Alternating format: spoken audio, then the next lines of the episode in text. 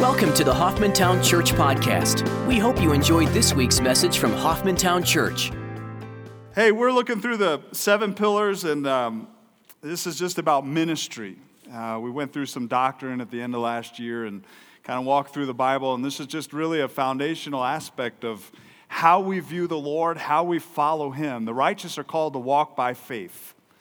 And that faith uh, is not checking our brains at the door, but rather it's trusting and resting actively in Christ Himself.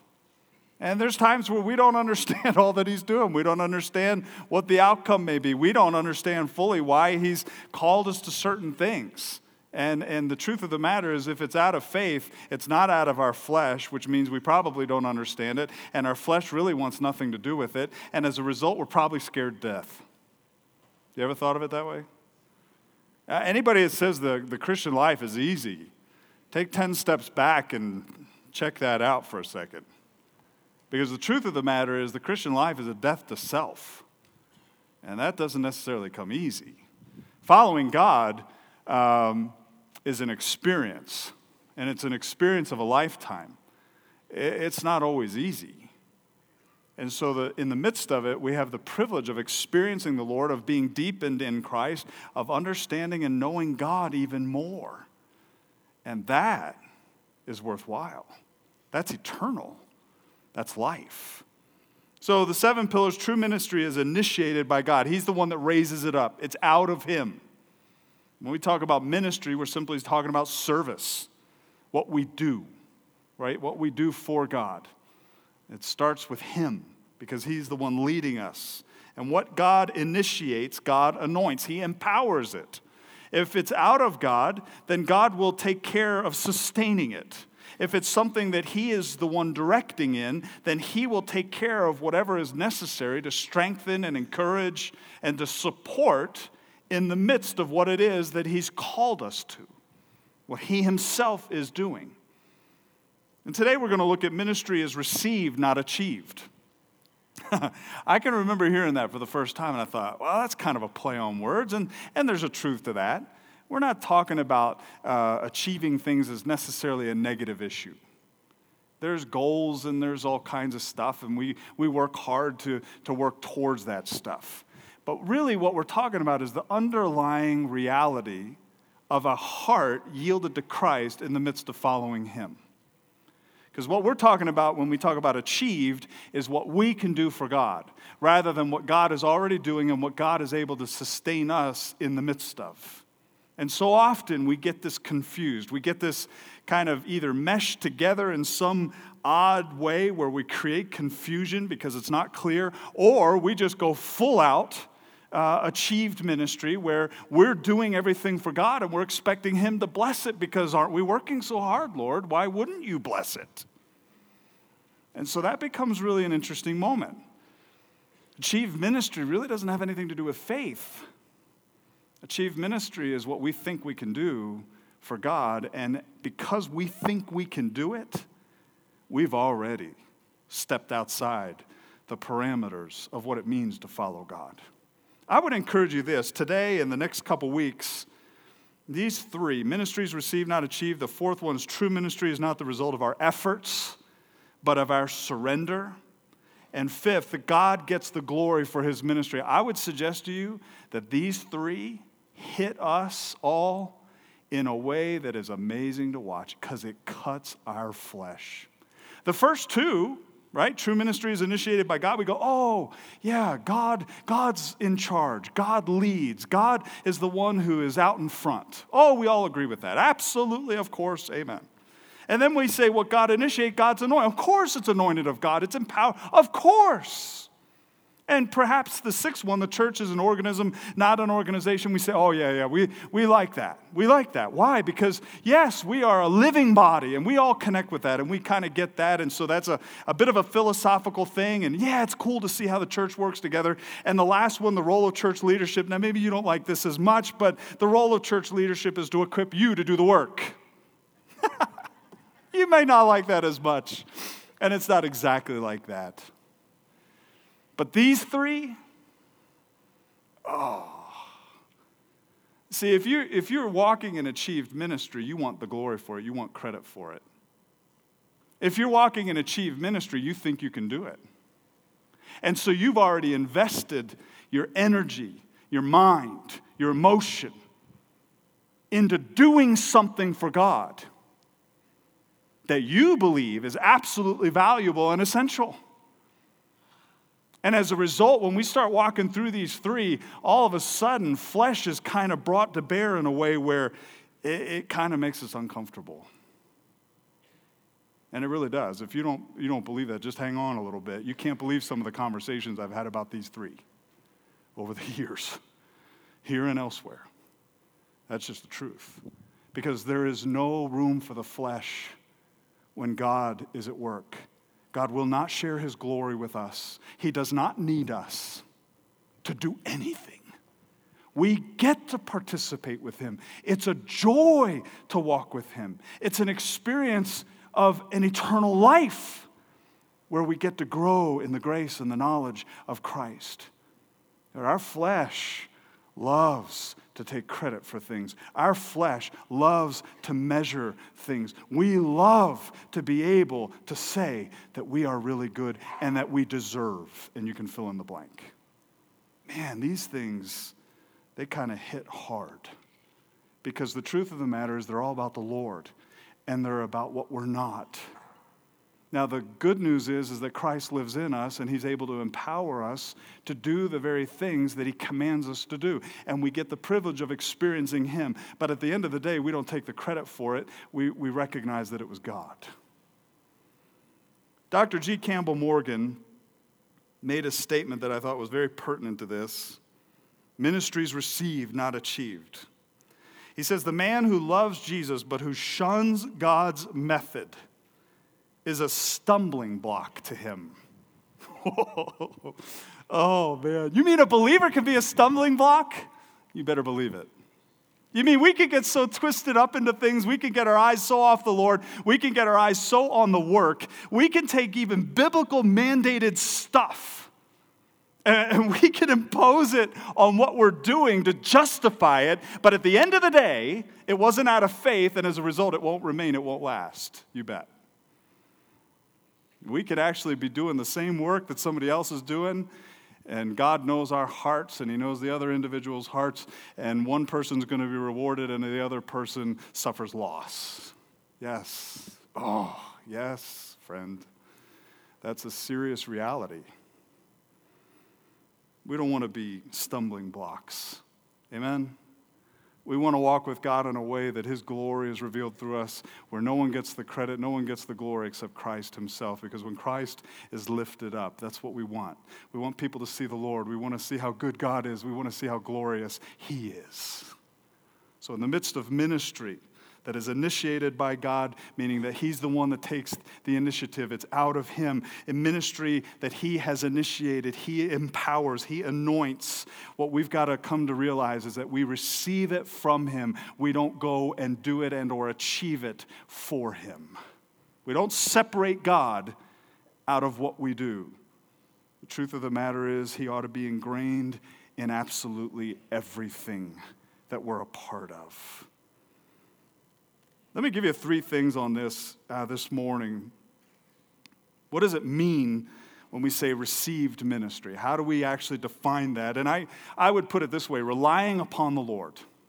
That's the bottom line. It's faith, it's trusting, it's walking with Him. There's a reliance upon the Lord. Secondly, uh, when we talk about achieved ministry, what we're really talking about is resisting the Lord. Resisting the Lord. because we want to do it our way. We like our methods and we like our plans. And when the Lord comes alongside and says, No, I don't think that's what I want you to do right now, we tend to resist that. And as believers, we absolutely can do that. And lastly, examples of received ministry, I put it in two kind of ways, but recognizing and resting in the Lord.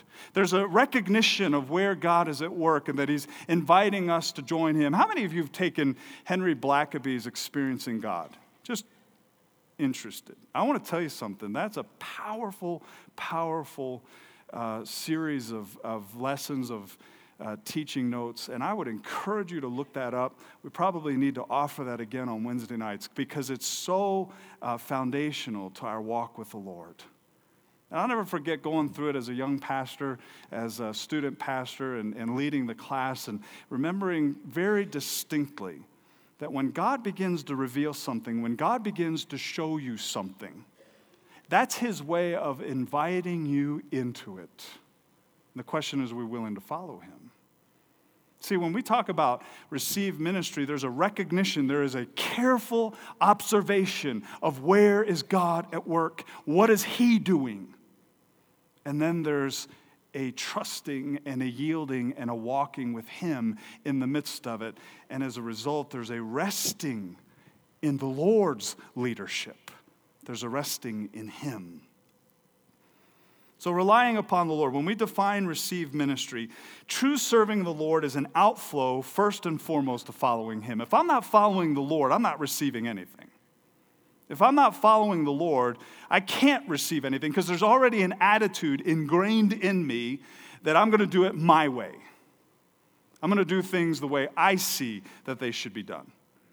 And so when we talk about following the Lord, we're talking about faith, we're talking about being persuaded about some fundamental truths. And one of the fundamental truths is that He alone is able, that I can't. He never said I could. He can. He always said He would. But I can do all things. How? in Christ who strengthens me. I can't do all things in and of myself, but I can do all things in Christ. So, either way you come at it, the reality of it is it's the Lord who empowers us, the Lord who leads and guides and strengthens us to serve. There's no true ministry for the Lord if there is no recognition of his leadership. If we're not willing to follow him and recognize that he's the shepherd and that he's in charge, forget it. I don't care what good things seem to be taking place. God may even use it to bring glory to his name in some way, but at the end of the day, it's not ultimately originating with him, and as a result, he's not empowering it. As a result, it's really not true service for the Lord or service that we would call ministry. I've been in the pastorate now for over 20 years. I can't believe it. And uh, I'm watching my kids get older, and, and I'm feeling older, and I don't know, my wife does not look older.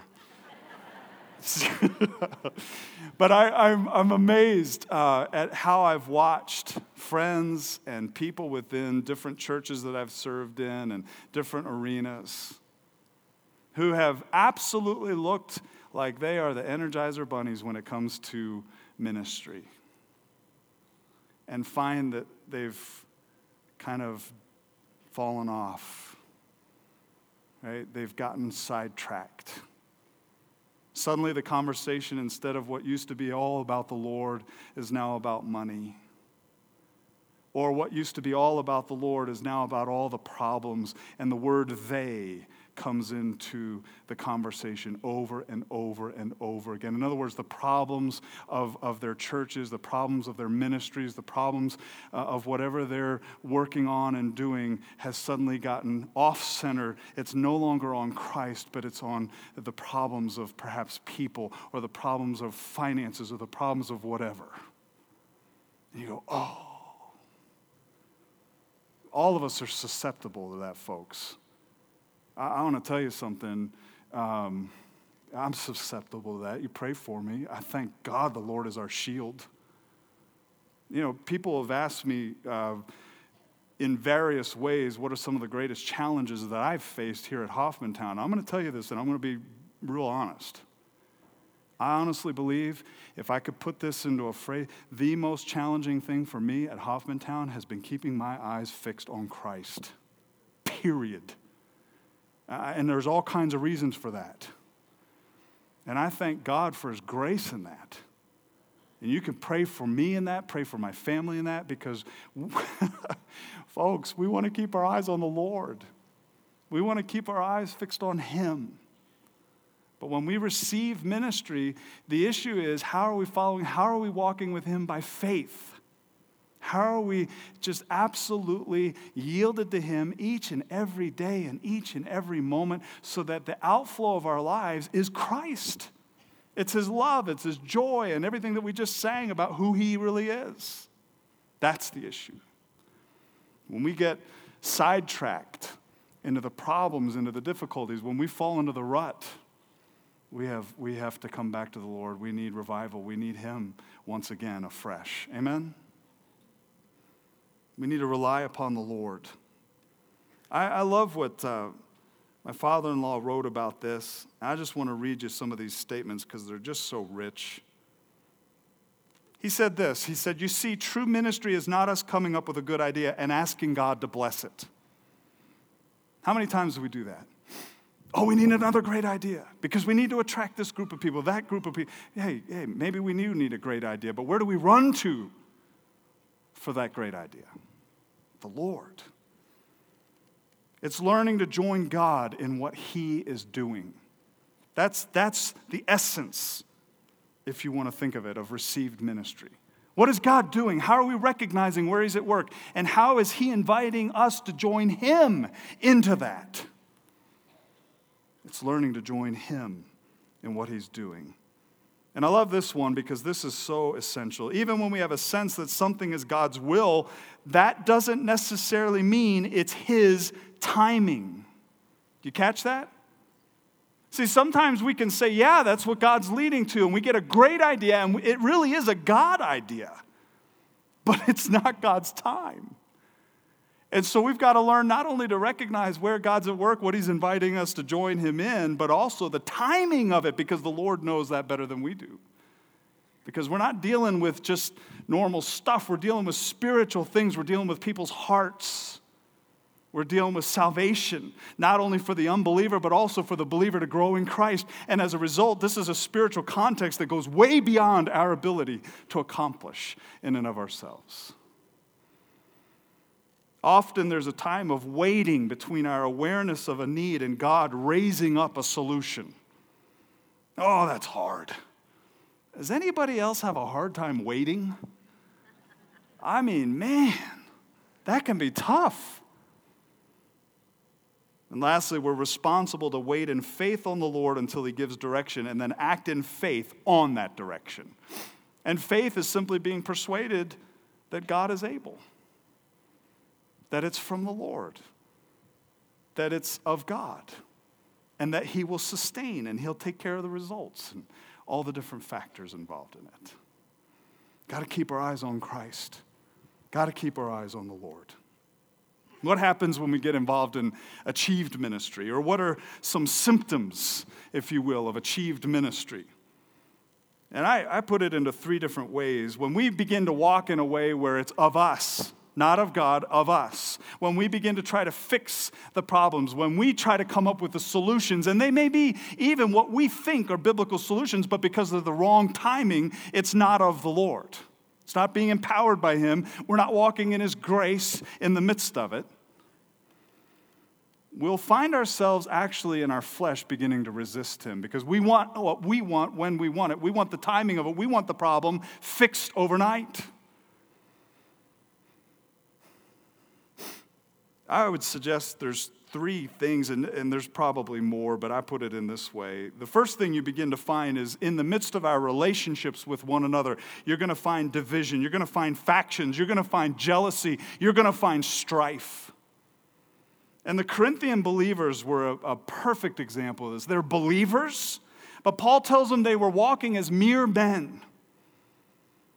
1 Corinthians chapter 3 verses 1 through 3 he says this to him I brethren cannot speak to you as spiritual men but as men of flesh as to infants in Christ I gave you milk to drink not solid food for you were not yet able to receive it Indeed, even now you are not yet able, for you are still fleshly. For since there is jealousy and strife among you, are you not fleshly? And are you not walking like mere men? What he's telling him is you're walking carnally. I can't tell the difference between you, and I know that you're believers, versus those who are not believers because there's strife, there's factions, there's divisions. One saying I'm of Apollos, one saying I'm of Paul, one saying I'm of Cephas. And the really spiritual amongst you are using this in the wrong way, but you're saying I'm of Christ. And as a result, there's a, there's a mess. And the testimony of the church is absolutely non existent in the midst of the community. Paul says, What are you doing? Now, were they doing things? I think the indication is they were, they were faithful to go listen to the person they were attached to. When Paul came to town, a whole group of people came up to show up. We're of Paul. When Apollos came along, we're of Apollos. Man, they were here, they were listening. They had their mission conference, and there's Paul. And a whole group went over there. And they had their mission conference, and there's Apollo. And a whole group went over here. And then Peter. Well, Peter's the founder. And then there's a whole other group that looked around and sacrosanct, right? And they, oh, well, we're of Christ. But what was the end result? They weren't putting one another's interests in front of their own. They weren't walking in brotherly love, which is of God, which is from God, which is the fruit of the Spirit. They were divided everywhere. And as a result, Paul says, You're babies. You're babies. Whoa. Don't we got to be careful of that? we, need to, we need to guard against that one, folks. We really do. That's a hard one, isn't it? Sometimes that hits home. Well, secondly, in personal spiritual growth. Personal spiritual growth. When you get involved in achieved ministry, it's ministry that's from you. You're empowering it, it's your thinking, it's your ideas. There's no grace in it. And as a result, it's going to be performance oriented. And your personal spiritual growth in Christ is going to suffer. The Galatian believers are amazing examples of this. They were trying to achieve the righteousness of God through the works of the law rather than with hearing with faith. And in Galatians 3, verses 2 through 3, he tells them that. He excoriates the Galatian believers. Only letter that he doesn't thank God for the people that he's writing to. Think about that. I mean, the Corinthians, as messed up as they were, oh, I thank God in my every remembrance of you. You're so wonderful. I love you so much. To the Galatians, you bunch of idiots. How would you like that? I mean, that's what foolish Galatians means. I'm not making that up. He said it, not me. This is the only thing I want to find out from you. Did you receive the Spirit by the works of the law or by hearing with faith? How did you get saved? Did you work real hard and do the things of the law in order to show yourself righteous enough to be forgiven of God? No, no, no. You receive the Spirit by hearing with faith. You recognize Jesus Christ as publicly portrayed as crucified. You understood why he went to the cross. You knew that salvation is by grace through faith in Christ alone. That's what he's saying to him. And then he goes on and he says, Are you so foolish? Have you checked your brain at the door? That's literally the idea. Having begun by the Spirit, are you now being perfected by the flesh? Are you working it out in a way that you don't need God? You've set God to the side. He goes on, he says, you, we, You've nullified, you've set aside the grace of God. Really? You mean to tell me that you can actually now, because you're a believer and you got saved, fulfill the law? No, the law is the tutor that points you to your very need of Christ in the first place. Why are you placing yourself back up under that when you've been rescued from it? You've been freed from it. You're no longer under that tutor. See, that's the, that's the point. When we start walking in achieved ministry, it's like we've literally nullified or set aside the grace of God. And what happens to us? We stop growing spiritually because we have a wrong understanding of what it means to be perfected, to be made complete in Christ. We take on the idea that spiritual growth is out of our own energy, our activity. And achieved ministry leads to that. Well, thirdly, ministry itself. The Ephesian church is perhaps a good example of this. They were doing a bunch of good things, But what had they done? Had left their first love. Revelation chapter 2, verses 2 and following he says, I know your deeds and your toil and perseverance, that you cannot tolerate evil men. Amen. You put to the test those who call themselves apostles. Amen. They're not. You found them to be false. Good for you. You have perseverance. Amen. You've endured for my name's sake. Awesome. You've not grown weary. Awesome. Good job, church. But this I have against you. You've left your first love. Oh. Man, doesn't that get you? Why do we do what we do? What's the motive behind it? Why do we do what we do? Is it for God's glory? Is it because we're receiving it from Him? Or is it because we think somehow we've been mandated to do something for Him and yet, in the midst of that, we have nullified, we've set aside the grace of God. And as a result, our relationships suffer. As a result, we are no longer growing spiritually in our own person because we have taken on something to ourselves that God has never expected us to be able to accomplish. And lastly, our ministry in and of itself becomes ineffective because there's no divine power in it. We are trying to achieve something without God's strength, without His ability, without Him. We've left our first love. Oh, boy, do we got to guard against that, folks. In our day and age, it is everywhere. We're all susceptible to this. We all need the Lord, and we need one another. We need the Holy Spirit to remind us, to correct us. We need to be in the Word of God to make sure our minds are being renewed so that we discern the difference between what's of God and what's not, what's of my flesh, what's of your flesh. Well, lastly, recognizing and resting in the Lord. Let me give you some great examples, great examples of received ministry. And there's bazillions of them, right? Acts chapter 8, Philip and the Ethiopian eunuch.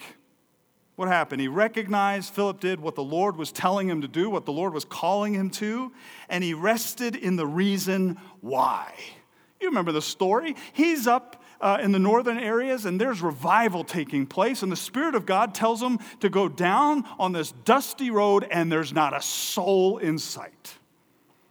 Now, how many of us, when there's revival taking place and the Spirit of God would prompt us to go take a hike and go up onto the, uh, what is it, the uh, Luz trail or whatever it is, the trail up in the mountains, and, and go do that because God told us. We would leave what's going on here at Hoffmantown. There's revival breaking out. People are getting saved. People are coming to Christ. People are, are confessing sin, and all kinds of things are wonderful, wonderful, beautiful God things are taking place.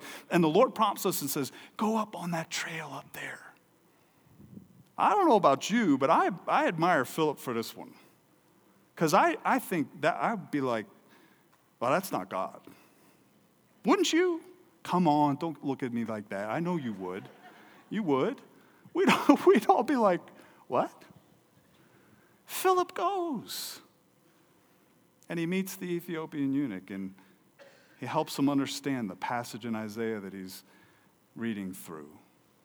See, there, there's a recognition of where God is leading and what He's telling him to do, but there's also a resting in the Lord as to the why. Philip didn't say, Are you serious, Lord? You're kidding me, right? One guy, a thousand. No way. He didn't do that. He went and he did what God told him to do. He didn't come up with that idea, he didn't plan that out. The Lord did. Acts 9 6, Saul Paul, his conversion. What an amazing story this is. And without getting into all the details, uh, Paul sees this bright light, hears the voice, recognizes that it's the Lord. And the Lord in Acts chapter 9, verse 6 says, Go into the city, it will be told you what you must do. I love that. Now, Paul's an achiever, man. I mean, if there's anybody trying to achieve something for God, it's Paul. He's actually killing people because he thinks that he's doing God a favor. You catch that? And what does the Lord do? The Lord shows up says, What are you, what are you doing? What are you kicking against the pricks? Why are you fighting me? And immediately Paul recognizes he's in the presence of Jesus, the resurrected one, and he calls him Lord. I love that.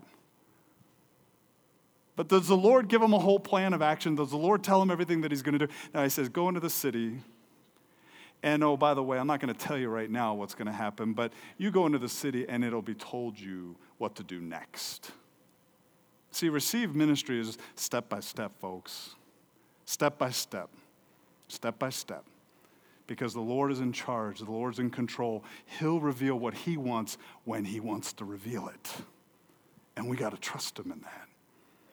Acts 9, Peter and the lame man, uh, Aeneas, he recognized the need. He's down there and he left Jerusalem and he sees this lame man in this house. He trusted the Lord for healing. It's just a little example, but it's a good one. And I, I think Acts 10 is perhaps even more powerful about the Gentiles and the Roman centurion Cornelius. The sheet is being lowered down to Peter, and, and Peter's being told all these unclean animals, right? There's pork and other stuff. And, he, and, and, and the Lord says, Hey, Peter, take it and eat. Peter's like, No way, I've never touched anything unclean in my life. And the vision's over. And you can kind of see Peter waking up, rubbing his eyes, and just, what was that all about? Ding dong, right? There's the bell.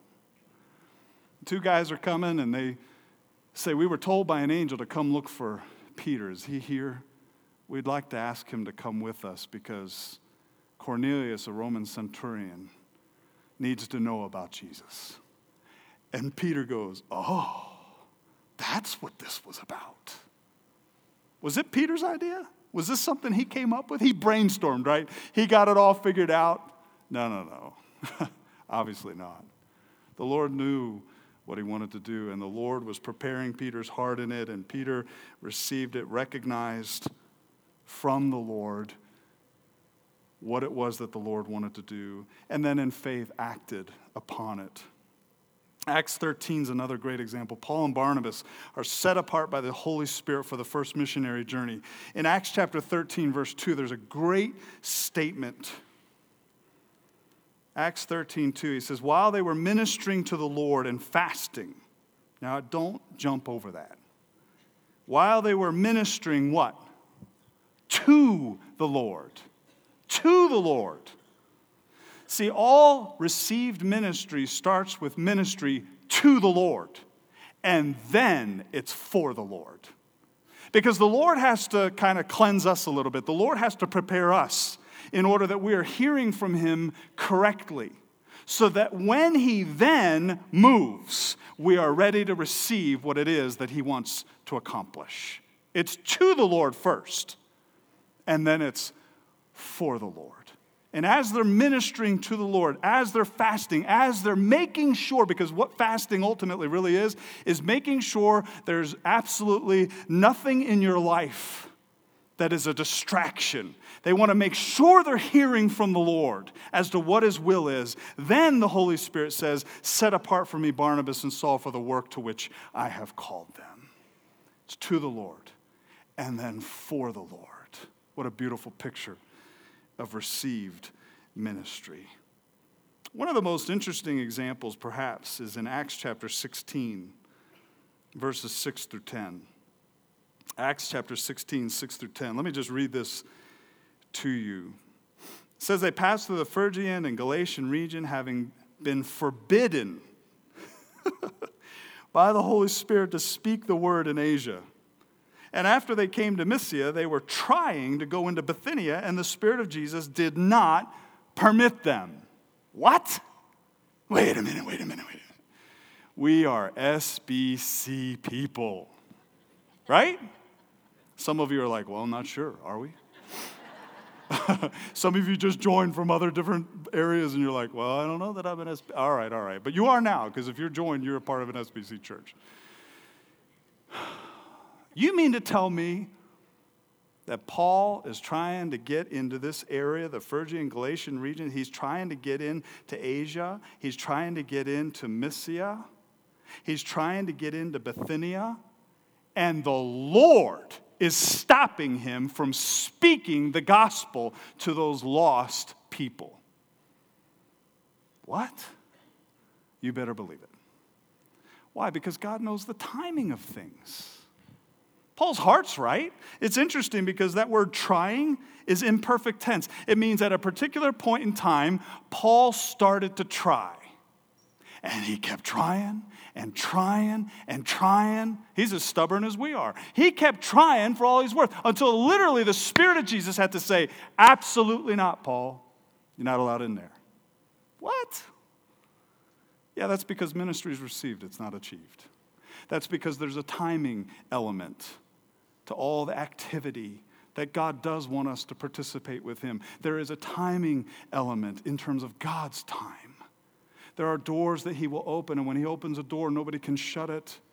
If He didn't open the door, let's stop bashing our head against it trying to figure out how to get it open because it's not worth it. God, in His timing, will accomplish His will and His purpose.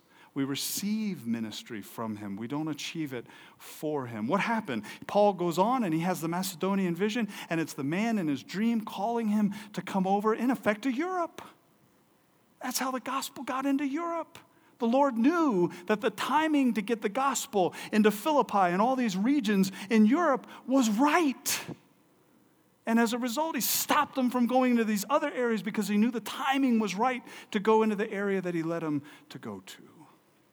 That's received ministry, folks. We, we can have a biblical mandate, right? We can say, uh, Mark, go proclaim the gospel. We can say, Matthew, make disciples. We can do that, and those are absolutely correct, and they are absolutely emphatic. Every believer is to be participating with God in the midst of that, but we better be following Him in it. We better be following Him in it. Because if we're trying to achieve something for God, I want to tell you something. It does something to us. It undercuts the very message of God's gospel of grace. I think it's interesting when you look at Proverbs 16:9. It says the mind of man plans his way, but the Lord directs his steps. Or Romans 8:14 says, "For all who are being led by the Spirit of God, these are sons of God." Being led is uh, present tense. It means God is the one leading us, and it's all the time as we yield to Him. As we yield to Him. Ministry is not received, or excuse me, it's received, not achieved. It's joining Him. It's walking with Him. It's it's allowing Him to direct our paths.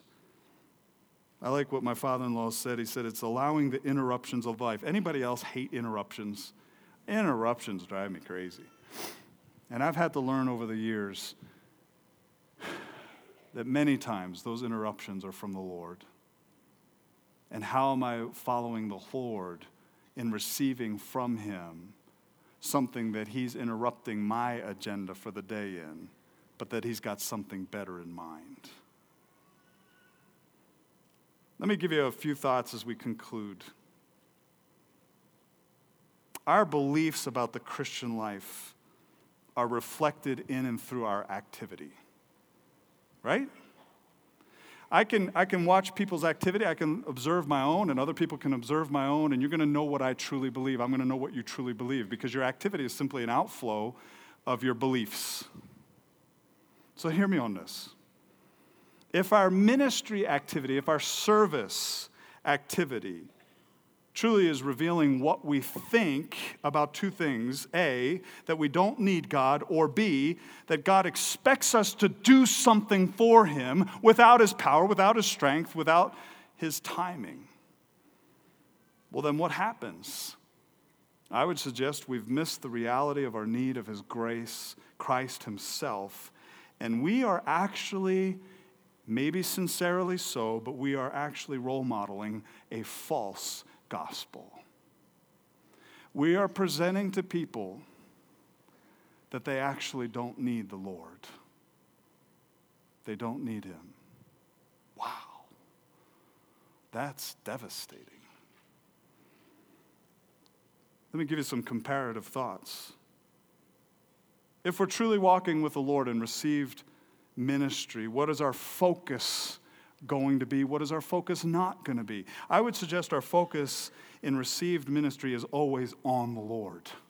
Always on the Lord. It's always about Him, right? It's always about Him. If it's achieved ministry, what's our focus on? The problems. The problems. I'm not saying you don't address the problems, and I'm not saying there aren't problems, and I'm not saying you don't take those problems to the Lord. He already knows about them. I'm talking about being focused on it, consumed by it. Secondly, receive ministry, we're always going to be focused on His Word. We're going to be focused on His Word. Conversely, achieve ministry, we're focused on our own thinking and our own creativity. The Word and what God has to say about things versus what we think, what we can come up with. On His ability, receive ministry, versus on our own personalities, the drive of the force of who we are to accomplish something. Oh, that's not good, folks. Not good at all. It's the weak things of the world God has chosen to confound the wise, not the strong things. Humility, not pride. On his wisdom. We tend to focus when we're achieved on our solutions and our experience. Now, obviously, we don't want to throw experience out. In many ways, experience becomes wisdom. But we're talking about God's wisdom versus our wisdom. We're talking about God's ways and His wisdom and how to navigate life and the circumstances versus our experiences, which may or may not reflect His wisdom. And lastly, our focus in terms of received ministry is on His plans which he reveals as we go, as we go, versus our plans, which we must fulfill. We grab our plans and we say, This is the way it's going to be. And don't you dare get in my way because I'm going to cut you down if you do. Right? That's what happens, unfortunately. Where are you in your walk with the Lord this morning? What's God doing in your life? Hey, folks, we've been called into a great adventure. And it's called following God. And it's receiving from Him what He wants to do in the timing that He wants to do it for whatever reasons or purposes that He wants to do it for. And the question is are we yielding to Him in that? Are we saying yes to Him in that? Are we walking with Him in such a way that we're willing to say, Lord, I don't have to have all the answers. I know you are the answer. And that's enough. That's all I need. Where are we in our relationship with the Lord? How are we doing in our service, our activity for the Lord? How are we doing in that? Thanks for listening to the Hoffmantown Church Podcast.